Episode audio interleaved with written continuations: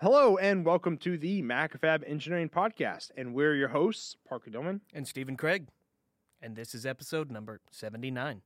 So I'd like to give a shout out to a listener that wrote in, uh, Sam from Australia, emailed in earlier this week. He's a uh, electrical systems lead for the local solar race team that they have down there called Clen- Clenergy Team Arrow. Cleanergy? Cleanergy. Something like that. Well, it would be Cleanergy if there was an A. It's C L E N E R G Y. Cleanergy. Clenergy.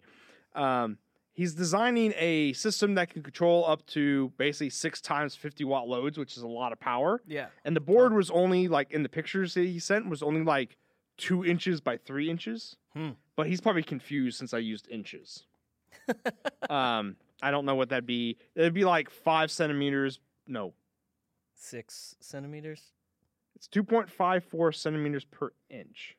So See, yeah, it's, it's five screwing us. centimeters Let's just by go back to inches. 'cause- by s- yeah whatever um and it also has like can bus and stuff like that so it can monitor what it's doing and the Mhm. whole idea is to reduce how much wiring they have in their solar race car to lower the weight the fact that they're going through that much work to lower wiring wor- w- wiring wiring rate uh, weight Mm, in their vehicle is kind of impressive everything counts. everything counts in a solar race car Yeah, you put the skinniest, smallest person in there.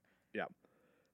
Cool. But um, one thing I want to know is is actually like how light is this vehicle, and how fast it goes.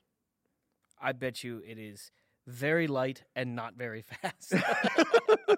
So Sam, if if since you're a listener of the show, uh, hit us up on Twitter or or send another email of how fast and maybe pictures of the race car. It'd That'd be, be cool, cool. to see. yeah. Yeah. And how much wiring you actually Safe. save. Yeah, yeah. That'd be Like cool. a, a weight difference. Ooh, that'd be nice. Yeah, that'd be cool. Cool. Um, so yeah, that's uh, thanks Sam for writing in. Yeah, thanks, Sam.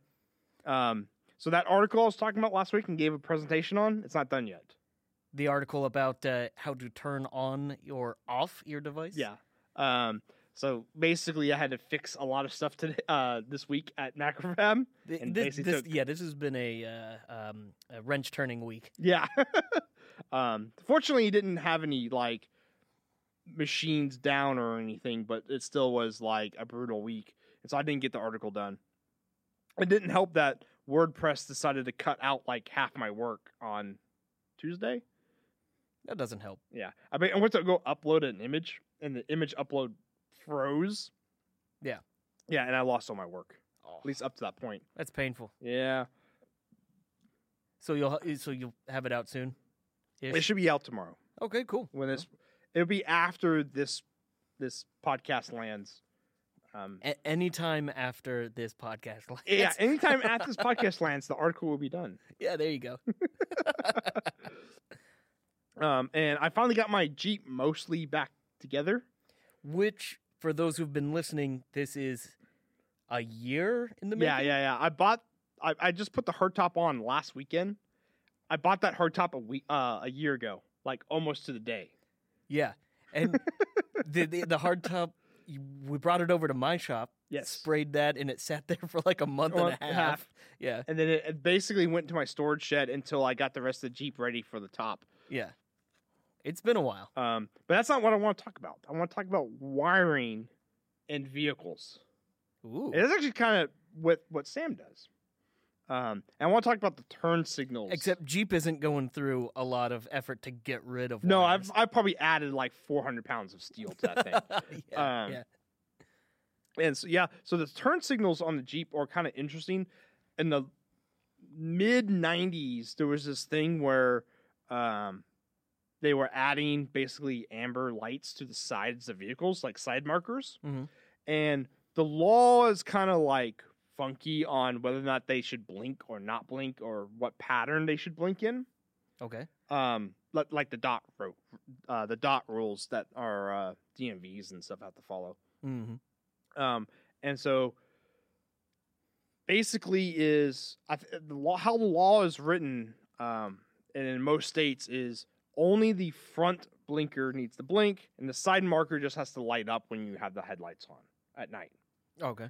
Um, but in the mid 90s when the law was kind of new, they would blink the side marker, or sometimes they would alternate.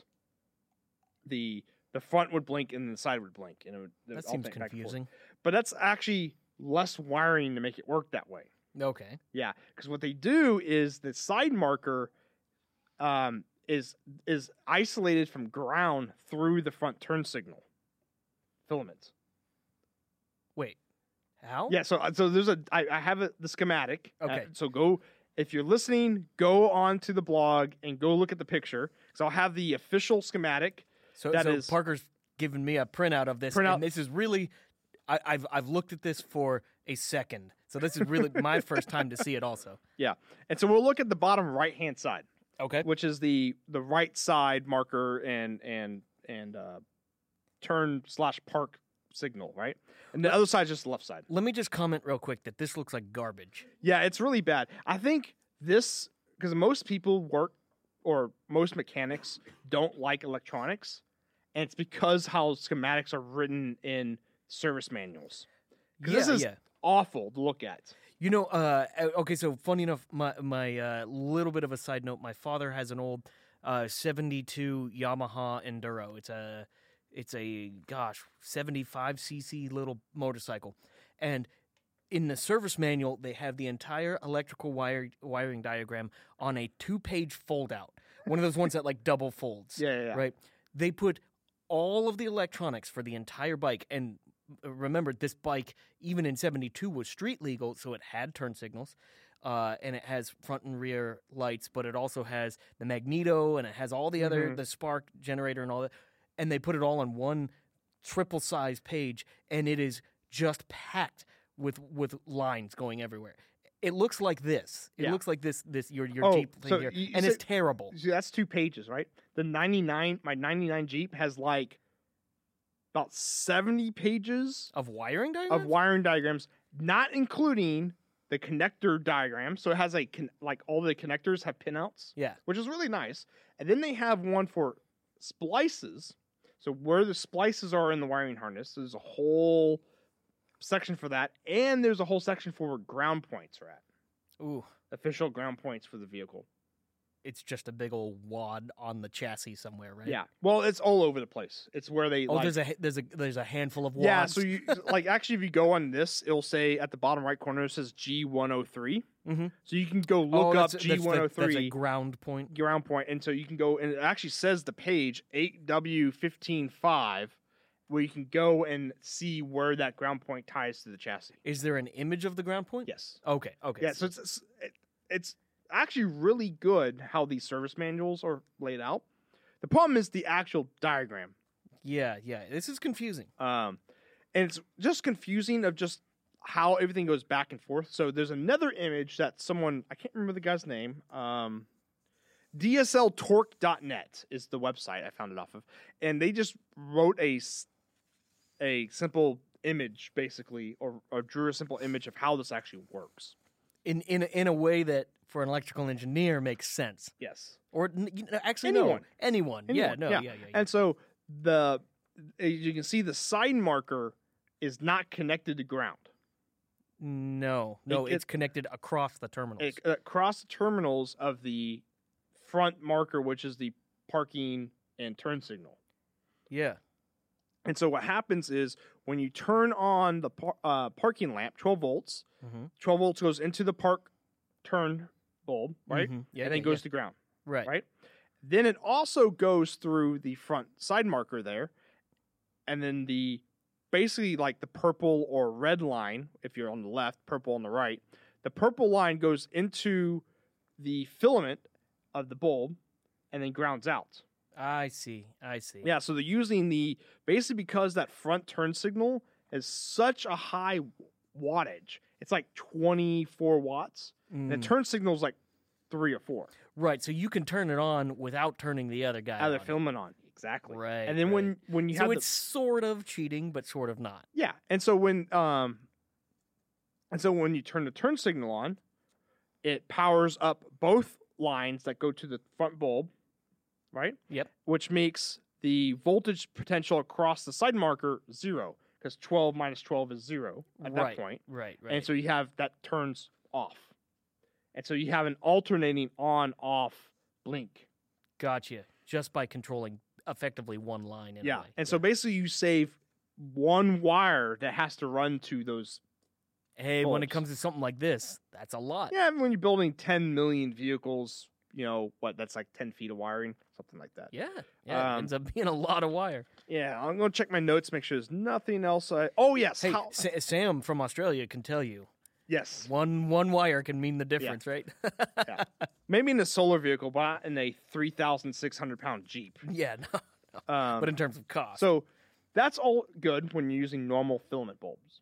uh oh, Okay, so I switched over to LEDs. Yeah. which actually works. This circuit actually works really well with LEDs, except if you look at the actual Jeep schematic, Mhm. that signal, the turn signal, goes up into the instrumentation panel. So if you go up, it'll say instrumentation panel right. oh instrument instrument cluster. cluster. That's right. And that's the indicator on your dash that tells you your, when your blinker is actually lighting up. So in modern cars, that's a different signal that Mm, your your CPU is sending to your dash. Yeah. In the Jeep, that's an that's an actual wire that goes from that bulb to your dash. oh okay It's an actual yeah physical connection wire. Um, well, what happens is since that's still a filament bulb, the diode drop that you see is like you know 1.7 volts is enough to barely illuminate that that dash indicator oh so, And so it's you get just slightly slightly on. It's really annoying. 'cause It's like oh, it's not supposed to happen. Just add some resistance in line. You could, but then it makes it dim, and or you have to hack the, the instrumentation panel at that point, or modify the harness on the dash side, which is annoying because you have to take Mm-hmm. You the dash gotta pull apart. the dash. Yeah, So I fixed it by basically making the side marker have its own ground. oh okay, well that works. That too. fixed it. Instead of going across the line, Instead of going across into the other diode, right? which, w- well, in the normal bulb, it'd be across the filament, whereas if it was a LED, it's across the diode, which creates that 1.7 volt drop and messes everything up. So Hmm. I was bit by a diode now. So welcome to the club. Yeah, welcome to the club with your synth. A little bit more low tech, but Actually, uh, you know what's funny? so you were bit by the same general reason that I was bit by. Yes. Yeah, it was slightly on. it was a diode to ground.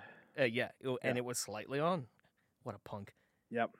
Uh, so I'm looking at your schematic here. Which or- one? I don't know. Uh, well, the, the the the bad one. Oh, the Jeep one. The, the service manual schematic. Okay. I shouldn't say bad because You know, To- it's really good if you know the if thing you is, know this, it's probably really the easy to read. first chapter, eight A. So at the top you say is you, is you see eight W. Yeah.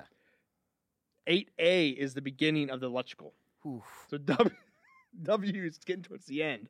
Um So so eight A actually explains how to read everything. And it's like ten pages long. But it teaches you how to read like what all the symbols mean, how to what all the color because you see like you know B K Y L, which is black with a yellow stripe hmm yeah. all that stuff. So if you actually read that, you can understand this really easily. Sure. I I- well, okay. So, uh, you've have you read it that that, that Oh, first yeah. section? Oh, yeah. Okay. So help me out here. A a circle with an X through it is a lamp, right? Yes. Okay. So then the oblong circles, the ones with X's on either side, are those also lamps? There's a lance with two filaments in it. okay, a dual filament lamp. Okay. Yes. So on this page, we've got one, two, three, four single filament lamps and two dual filament lamps. Yes. Now, what are the braces down at the bottom, like S122 and S125? Splices. Ah, So that's okay. where multiple things come together and get spliced together. And what's the mechanism for splicing? Is it like two? Uh, Heat shrink. okay, okay. I was thinking more of like an actual terminal of some sort. No, no, no. Okay, Not- in a wiring harness for vehicles, it's usually just heat shrink together. so- okay. So that makes it easier. Now you did kind of spill the beans to me earlier, and this is ridiculous, at least in my mind. So a dashed line on this represents what? A connector. So- Sometimes. So, sometimes. Sometimes. Um, on this, like, if you look at where it says uh, C10, or C110 and C107, Yeah. those are connectors basically. Well, And so those they are sho- parts of a connector. parts of the connector because it says like it'll say one two three for this C one ten, Mhm. but there's there might be C one ten four, five, six somewhere else on the schematic. Sure. Okay, so then up on the top, we've got five, six. We've got six dashed squares. Modules. What is a module? Modules are basically it's explained somewhere else. It's like a black box on this schematic. That's why it And s- gives you the page. And so you go to that page like 8W523 gotcha. and then you can see the turn signal hazard switch. so in the PCB Stuff. world, we would call that an off-page uh, connector Yeah. or or a page-to-page connector. Page to page. yeah. Okay. Okay. Like a bus or something. it looks similar to what you would see because it has up at the line. It's got that little V. yep. that sort of looks like a page-to-page connector. Although, uh, in what I've been taught, and Everything's what got I've that seen, B on this page though. well, that's true. Yeah, that, that is true. But but in in the PCB world, what I've always seen is page-to-page connectors happen on the left and right side of a page. this happens everywhere, by the way. Yeah, well, yeah, yeah, yeah. This looks. So uh, you know, given you know, if if you had a if you really had to dig through this, it would probably make sense. But just looking at it, it's a cluster. Yeah. So then, why? Uh, this is a good question. The very middle top dashed square looks like either a switch or a relay of some Yeah. sort. Uh, and well, okay, yeah, it says headlamp switch right next to it. Why, if that is an off-page thing, would it have a switch diagram in there? Probably because it makes sense on this page. Oh, okay. It tells you something about how this page operates. Yeah, it- like how the park um headlights and off work. Gotcha. Yeah. And okay, so the thick lines are like bus lines in a way. The the you talking about the horizontal? The horizontal Those are Oh, dark splices. lines. Yeah, those are splices. Because if you see uh, the horizontal dark lines go across and it says S one one eight. Interesting. Yeah. Why do they have two different forms of splicing? No, that's the same one. Same. Well, they have the brace form, and then they have just the Oh, horizontal the so the lines. brace form is for if there's like fan, like special things. So if you look at the brace, this is like the bottom right where it says S one uh S one two five. yeah, Where you see where you see front fog lamps mhm. and then except front fog lamps. So those are options. Like my vehicle Ah, doesn't have factory fogs, so that splice doesn't exist. I got you. Okay, well that makes sense. That's not that's not terrible. Yeah. and then grounds happen when a line touches a dot, right? Uh I don't know if that's a hard fast rule, but on this page On this yes. page, it's Yes. true. um usually it's, it's it's they start with G. Well, yeah, that, that wouldn't make sense. Okay. So I feel confident enough to talk about this page. So we'll post that page up on the on the uh, podcast notes, especially and also with the simplified uh, MS Paint version as well. well, and that MS Paint version really only shows a small portion of the page. Yeah, it just shows the stuff that matters for the turn signals. It doesn't show that wire going back up into your dash and affecting your indicator light. You know, I wonder if this kind of schematic has a name. I- It might just be automotive schematics. yeah. Uh, I, but, I'll like, put it this way: every single automotive schematic I've looked at, is looks this- like that. Looks like this. but I've only really looked at Chrysler schematics Well, but slash Mopar. but you know, a Yamaha, um, Yamaha motorcycle. Uh, Looks like their that. service manual looks like this. I have a service manual for my. I have a Honda three wheeler, uh, an '85 Honda three wheeler, and its uh, service manual looks like this too. Okay, I'm In gonna fact, the service manual for my uh, 2001 Honda um, uh, Cruiser motorcycle, ha- its service manual looks like this too. So I think this is kind of like a standard. Yeah, I'm looking up if there's an automa- automotive schematic like trace stencil. Looking it up on your computer phone. Yeah, on my computer phone. Yeah, no, they, th- I I bet you, I bet you this is a standard that isn't taught in engine nerd school. You Yeah, know, it's, it's like a mechanical or yeah, they probably go th- over all this crap in mechanic school, which is funny because now we're trying to dig through it. But it it all makes sense. Yeah, in if you the end. look up um automotive schematic stencil, the first image, the symbols are mu- are very similar. They're not identical, but Sure. they're very similar to on that page. I I really really like the fact that they label the uh, wire color. Yes. That is well, unbelievably awesome. well, that's the only way to actually figure stuff out in the Jeep. Oh, this would be terrible. like when I rewired the steering column. Oh boy. How many different colors are on that? Uh, like I think there's like 40 wires in there. Yeah, yeah. 'Cause And that there's, includes the there's instrumentation and panel. so it's a whole bunch of black with yellows and then yellows with black. yeah, sure. but they're like half and half. Yeah, yeah, Yeah. right, right, right. You'll never guess. Is it a black with yellow stripes or a yellow wire with black stripes? I don't know. Oh my gosh. So I was I was um the past couple days I've been building a handful of ethernet cables for um, our manufacturing floor, getting hardwired ethernet to our manufacturing benches as opposed to using Wi-Fi. Uh, and so, you know, building ethernet cables is not terrible, but it is uh, with Cat 6 you got 8 pairs, Yep. twisted pairs and you got to bend them all out and do all that crap.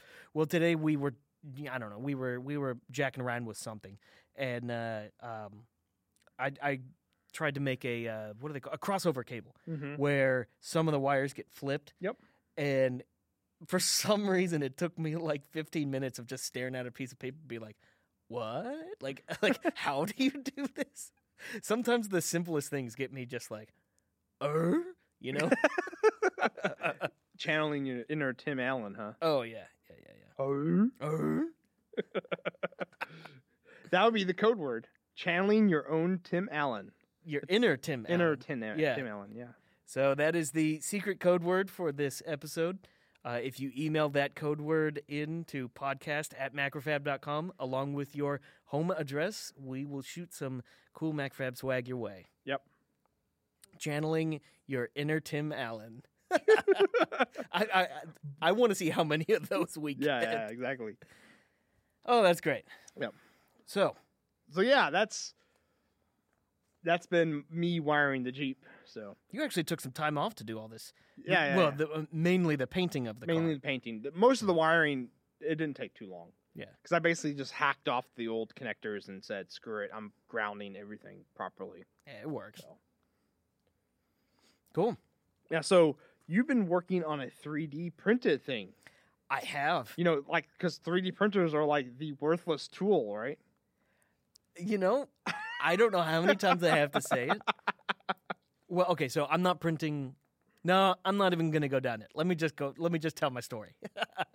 so uh, the other day, my my good buddy who lives actually up in Connecticut uh, was talking to me about getting his beer brewing rig back up and running because now he has a basement up in Connecticut and uh, he has a place to brew.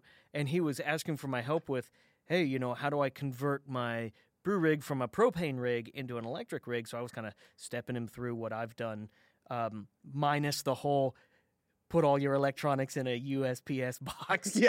like, Uh, I didn't tell him greasy about that side of USPS it. box. No, but uh, and and and so we started talking about potentially collaborating on some some ideas, and um, one of the things he was really keen on doing was uh, making a a pump that is controlled in a loop with a uh, um, proportional valve and a flow meter Mhm. in order to dose a particular uh, volume.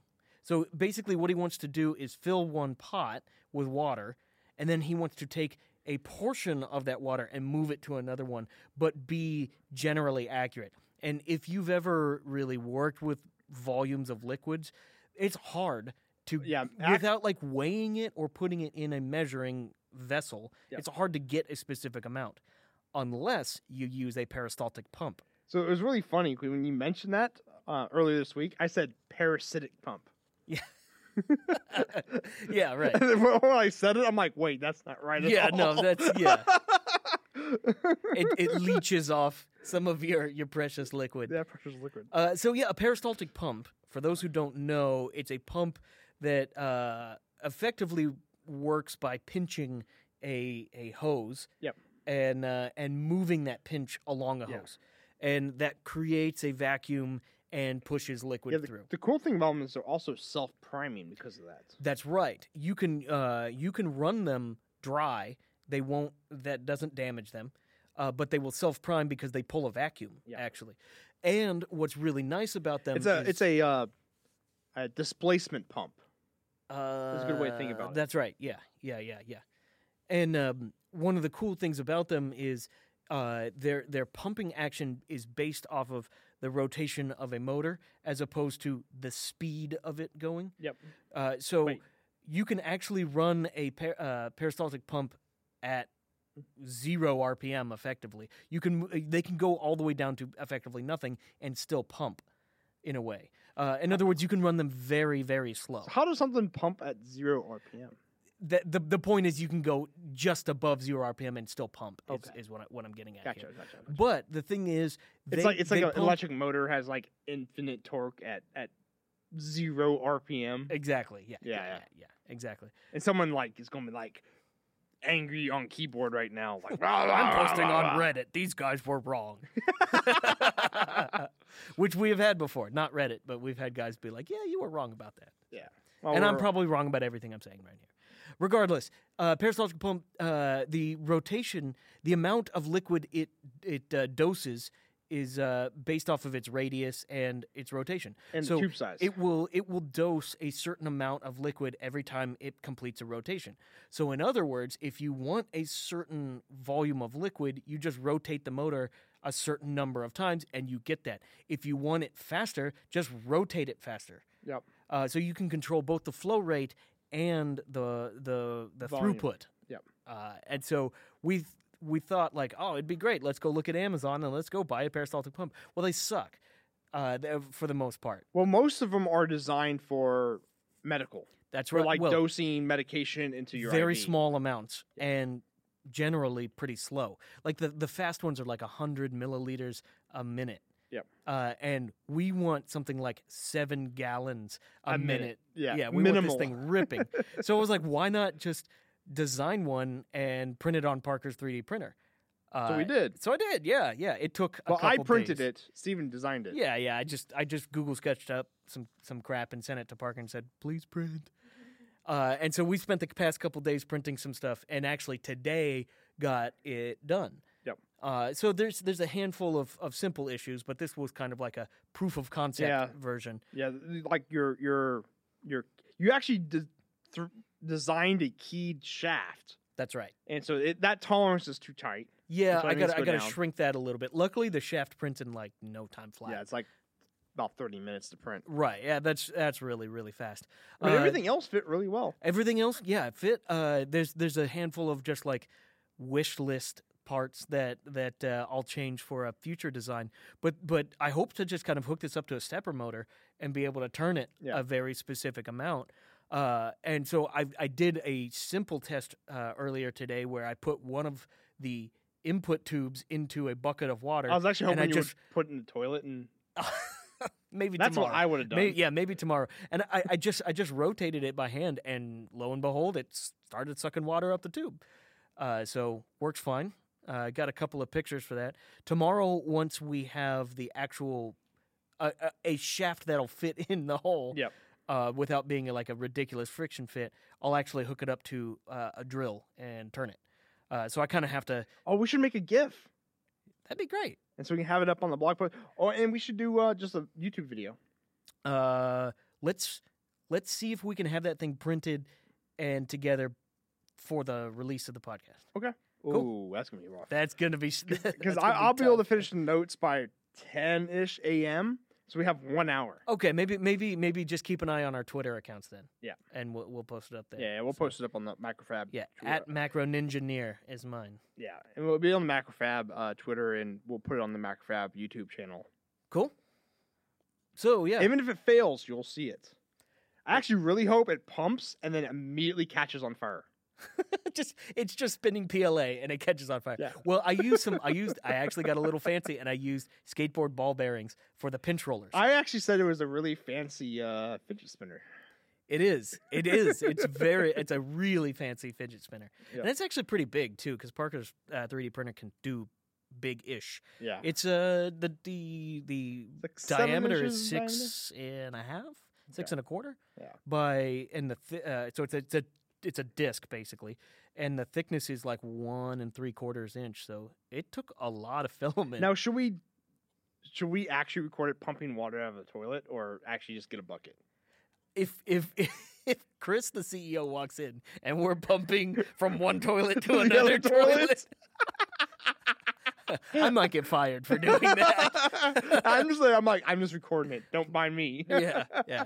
Uh, I don't know. Well, uh, no, I'll just look at him and be like, "It's for the podcast." it's for the podcast. yeah, It's for Uh, marketing. Yeah, we. Well, I don't know. We'll figure. Ours said we'll we figure can do something out. Yeah, yeah, that's right. uh, but but it, it's, it's it's it's been a really cool, very fast turnaround project. I mean, I had the conversation with my buddy like four days ago, and I have something that will work tomorrow. Yeah, we were Which is pretty printing cool. it like nonstop the past three days. Oh yeah, like eleven hour prints kind of thing. Yeah. So, um, and and and the kind of one of the end results. Have you heard of craft beer pie? No. So there's a lot of um, beer controllers or brewery controllers that are popping up for uh, raspberry pis. There's brew pie. I've Uh, heard of brew pie. and there's there's a handful of others, uh, and they're all trying to accomplish the same thing in the same territory. However, uh, craft beer pie is they're they're one of the newest Mm-hmm. ones, and they just seem kind of promising. I, I've been looking at their their stuff. I'm gonna play around with it. Hopefully this weekend, just like install it on my Pi and uh, and give it a go. But I hope to potentially be able to use this pump with their interface, such that I can just click on a touchscreen and say I want three gallons from this pot to that pot, Yep. and this thing will turn the appropriate amount. So, because I've been since my Jeep is pretty much done. Mm-hmm. Um, Steven's actually going to come over this weekend and help me finish some of the last like making sure body panels fit right and stuff. And Parker's gonna help work on some speakers. Yes. Um, we should like take pictures and post those too. Sure. Um, but after that, I was going to fix up my brew rig because they've been getting theirs together, and I was going to go a different route. Yeah, yeah, yeah. I'm, I'm going to weigh it. oh, for to, to detect volumes. Yeah, That's So a good idea. Mine, I'm going to do weighing. So which which works if you know the density of whatever you're weighing. water. Water, I hope we know the eight density eight of water. point three five pounds per gallon, right? Yeah. At sixty eight degrees. somewhere around there. Yeah. yeah. So it can even be fancier. It can take the temperature and then do the density, Oh, and then recalculate. recalculating. I, you know, I I'd actually thought of that doing it that way myself too. Uh, but uh, I want my I don't want the top of my brew cart to have scales on it. Uh, so I was like, well, and then if I didn't want them to be visible, I'd have to get really fancy Yeah. about.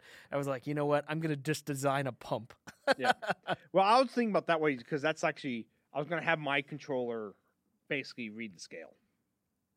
Yeah. yeah. So that's how I was going to go. But I, I actually really I'm, I've enjoyed trying to figure out how to make this pump print. So Yeah, yeah, and and once the, the what I really want to do is okay. So right now the pump is completely proof of concept. You would Yeah. never actually well, it has, use what it I has have. no mounting point. exactly. There's yeah. no way besides gluing it together, so you can't maintain it or anything. right, and and a peristaltic pump, uh, the the the parts Hose. wear. Yeah. Uh, so uh, after X amount of hours, you have to replace the hose, which is cheap, but you have to be able to do it. So the the result, the the plan is tomorrow will prove if this works at all. Yep. Which I expect it to. Yeah, it should. Then I'm going to redesign it with proper bosses, with mounting screws, and, and use a like stainless metal shaft. I'm going to yeah. Uh, McMaster Car has a perfect shaft that fits right through skateboard uh, bearings, and uh, it's already cut for a key, and you can just cut your own key lengths. Yep. Uh, so all of it can just go together real smooth and real easy. So I, I would like to reprint it, but with all the fanciness. But I also want, uh, if possible, to have it such that a stepper motor mounts directly to the body of this. Yep. So the whole thing is like an all-in-one package. Yeah, so you screw it, and we'll probably print it at like you know almost hundred percent infill and right. skook them. Oh yeah, yeah, yeah, yeah. Like like 24-hour print jobs. Yeah. And uh, I'll probably take the printer home and just print it on a Saturday. Well, and the thing on top of that is the tubing that I have going through that is a really thick wall silicon tubing, which is great, but it doesn't necessarily prevent uh, the hot liquid that's going through there from, you know, it's not an insulator, a real great one. Yeah. And so uh, th- there is a chance that boiling liquid would be going through this for extended periods of time. So it's got to be able to withstand hot temperatures also. Yeah. So there's a lot of there's a lot of fun design things. Like I had a Nylon. lot of fun building this in uh, SketchUp. Yeah, nylon is probably what we'll get the printed out of. Yeah, it'll be it'll be fun. Regardless, we'll we'll see we'll see if it actually does something tomorrow or if it catches on fire. Yeah. And you got this. if it li- catches on fire, I owe you another six pack of beer. Yeah. so what's this uh, DS18B20 temp sensor? Have you have you seen this before? This temp No, sensor? no. Okay. So the cl- Actually, I almost Googled because you gave me the notes Yeah. that you want to talk about. I almost Googled that, and I'm like, eh, I'll let Steven talk about it. great. Okay. So Explain. I've heard of this temp sensor before. The is it a legend? DS eighteen B twenty, sort of, sort of, and sort of not. It's kind of a popular one, but at the same time, a little bit not. So, regardless, this this temp sensor. What's special about it is Schrodinger's temp sensor. it is unbelievably cheap. It's made by Maxim. Uh, it's a three wire temp sensor. You apply power, ground, and it just spits out one wire data. Huh. And it is programmable from 9 to 12 bits.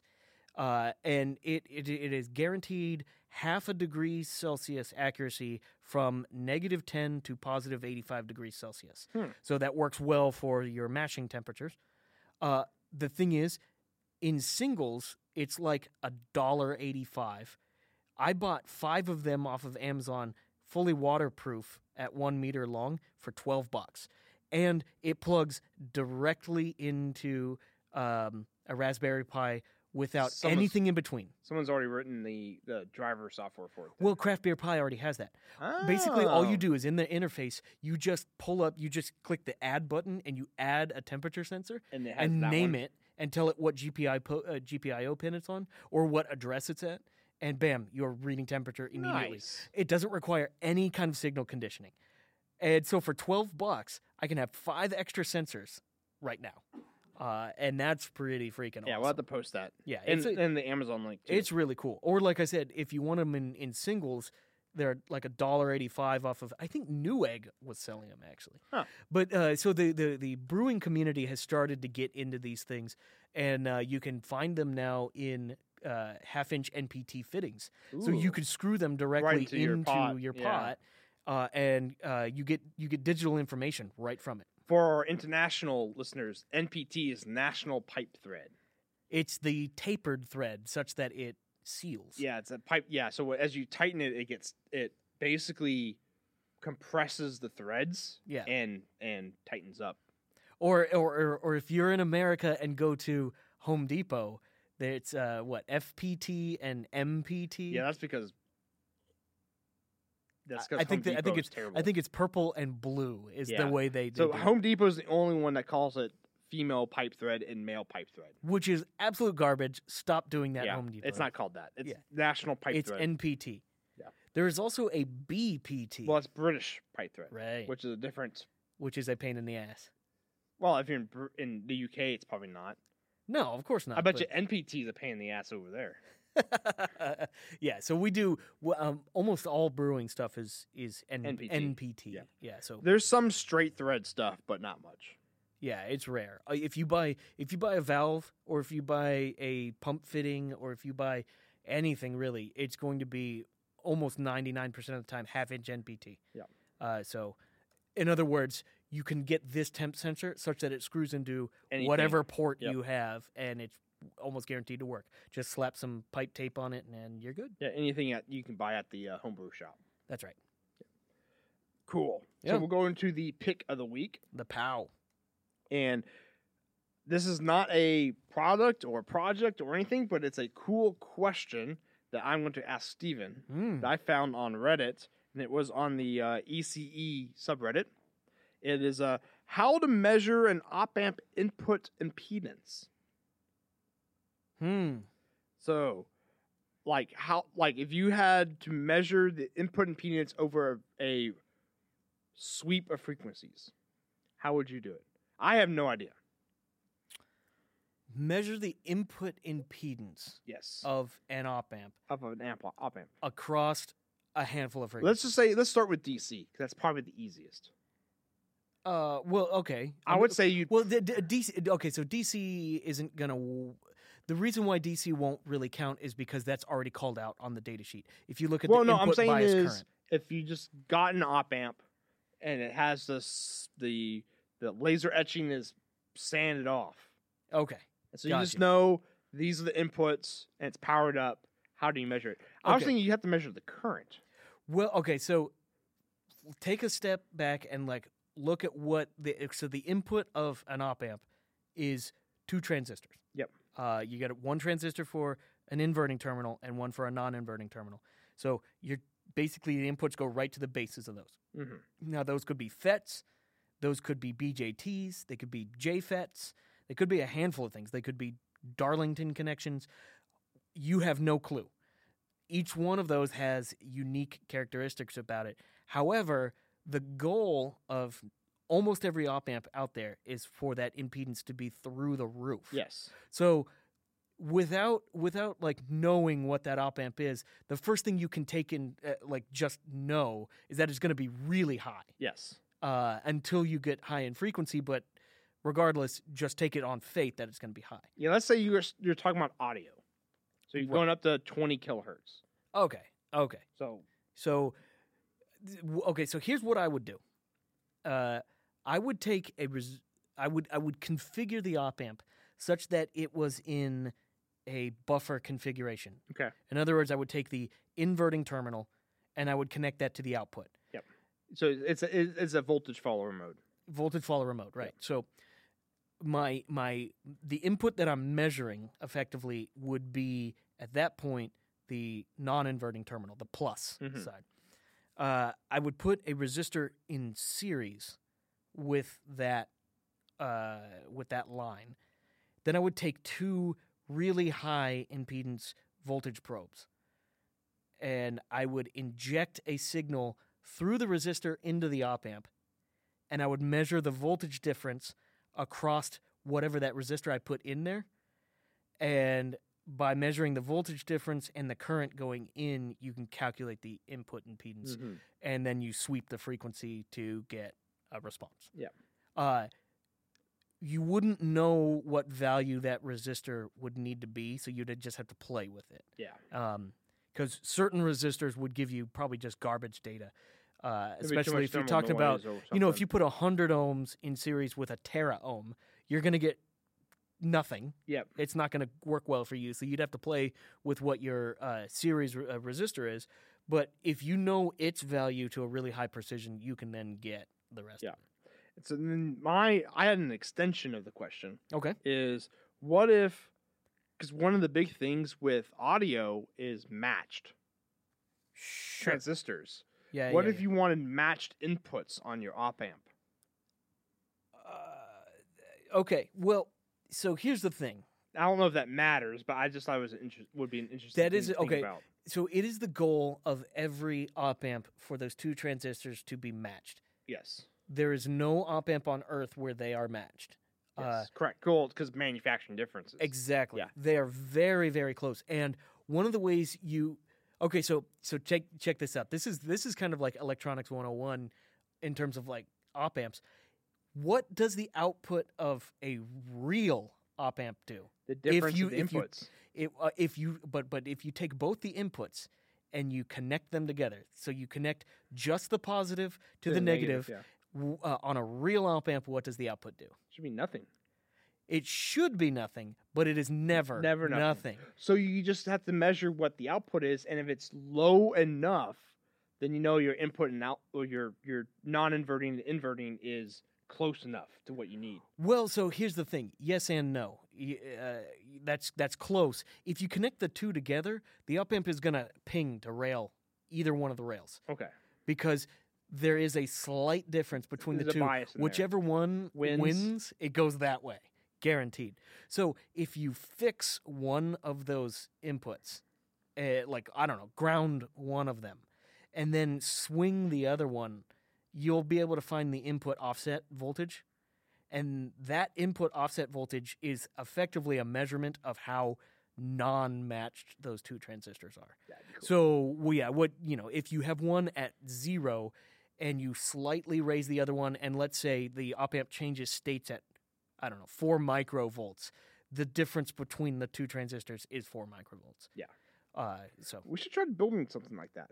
we should. It's hard because Well- it's like really Well, precise remember that? stuff. Remember that? Um, that uh, ADC we found a couple weeks back. That was like a 24 bit. ADC. oh yeah, for like three bucks or E Yeah, something like that. yeah. Yeah. yeah, yeah, That'd be cool. yeah, build something like that and get some precision test equipment and like buy. Got it. Buy the cheapest op amp we can find. Uh, UA seven forty one. Okay.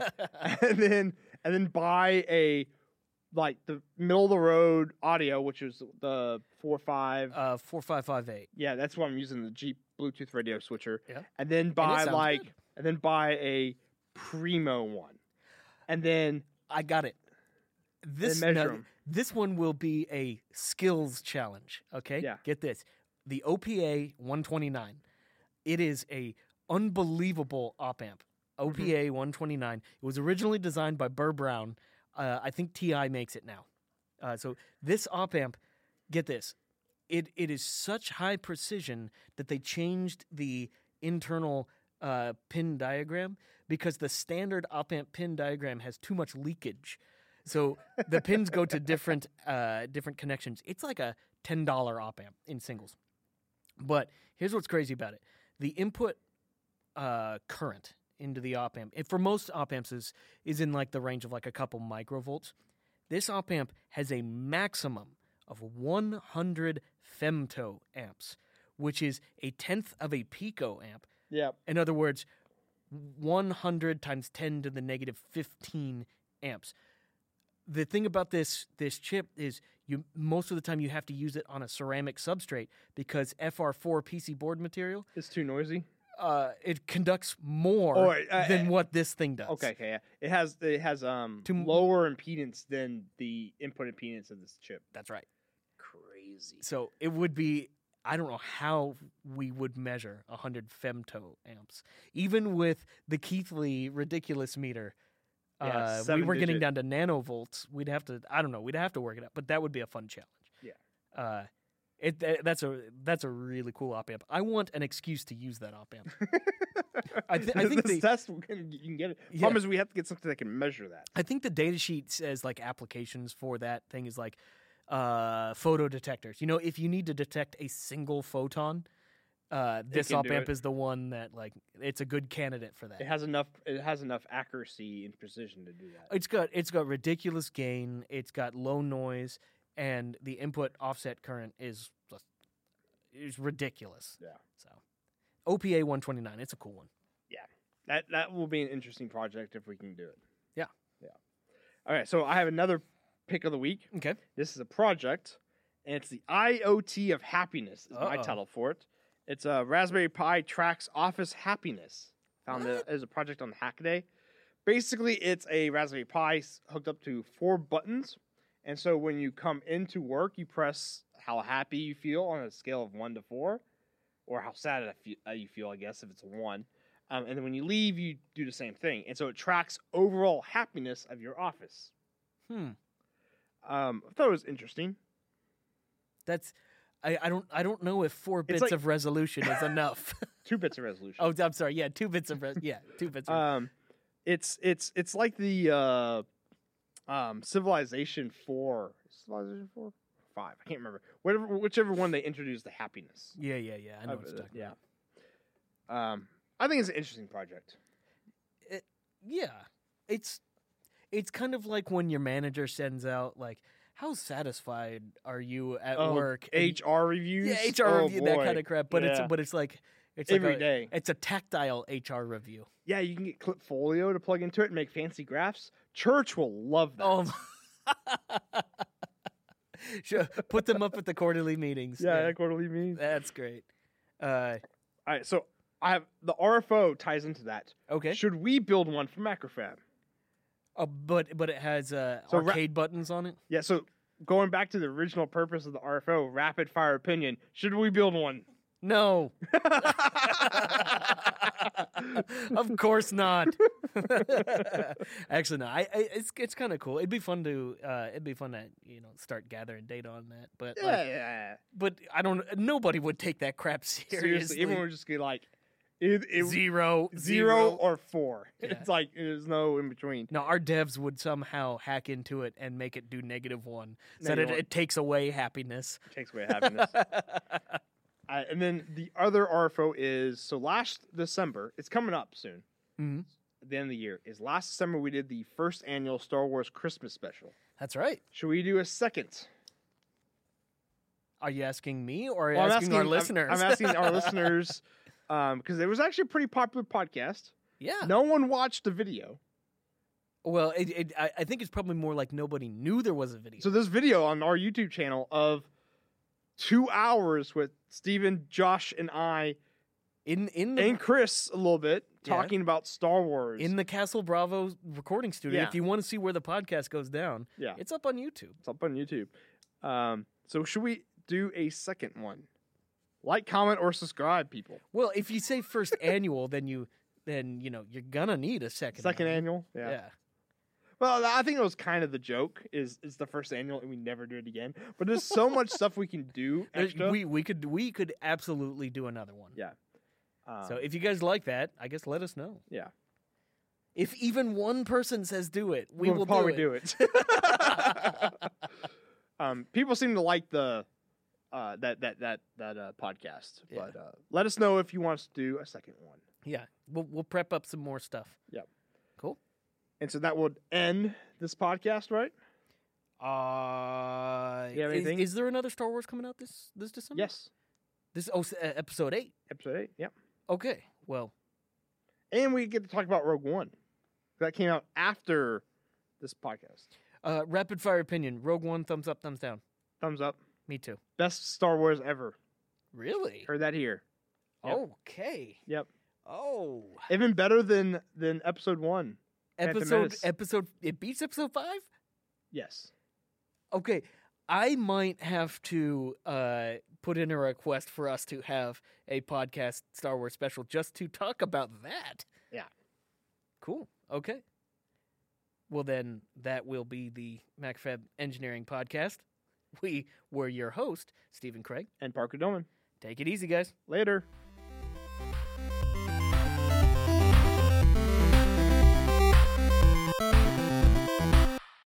Thank you, yes, you, our listener, for downloading our show. If you're not subscribed to the podcast yet, click that subscription button. That way, you get the m- latest map episode right when it releases. We, and we'd love. Ah. Should we just keep going? Yeah, we should just keep going, right? And would love to h- hear you review us on iTunes. Why? Why did I say it that way?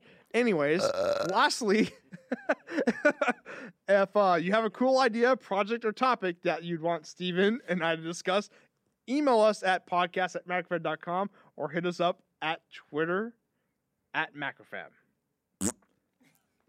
And we'll just keep that one. There we go. So yeah, that that that'd be it.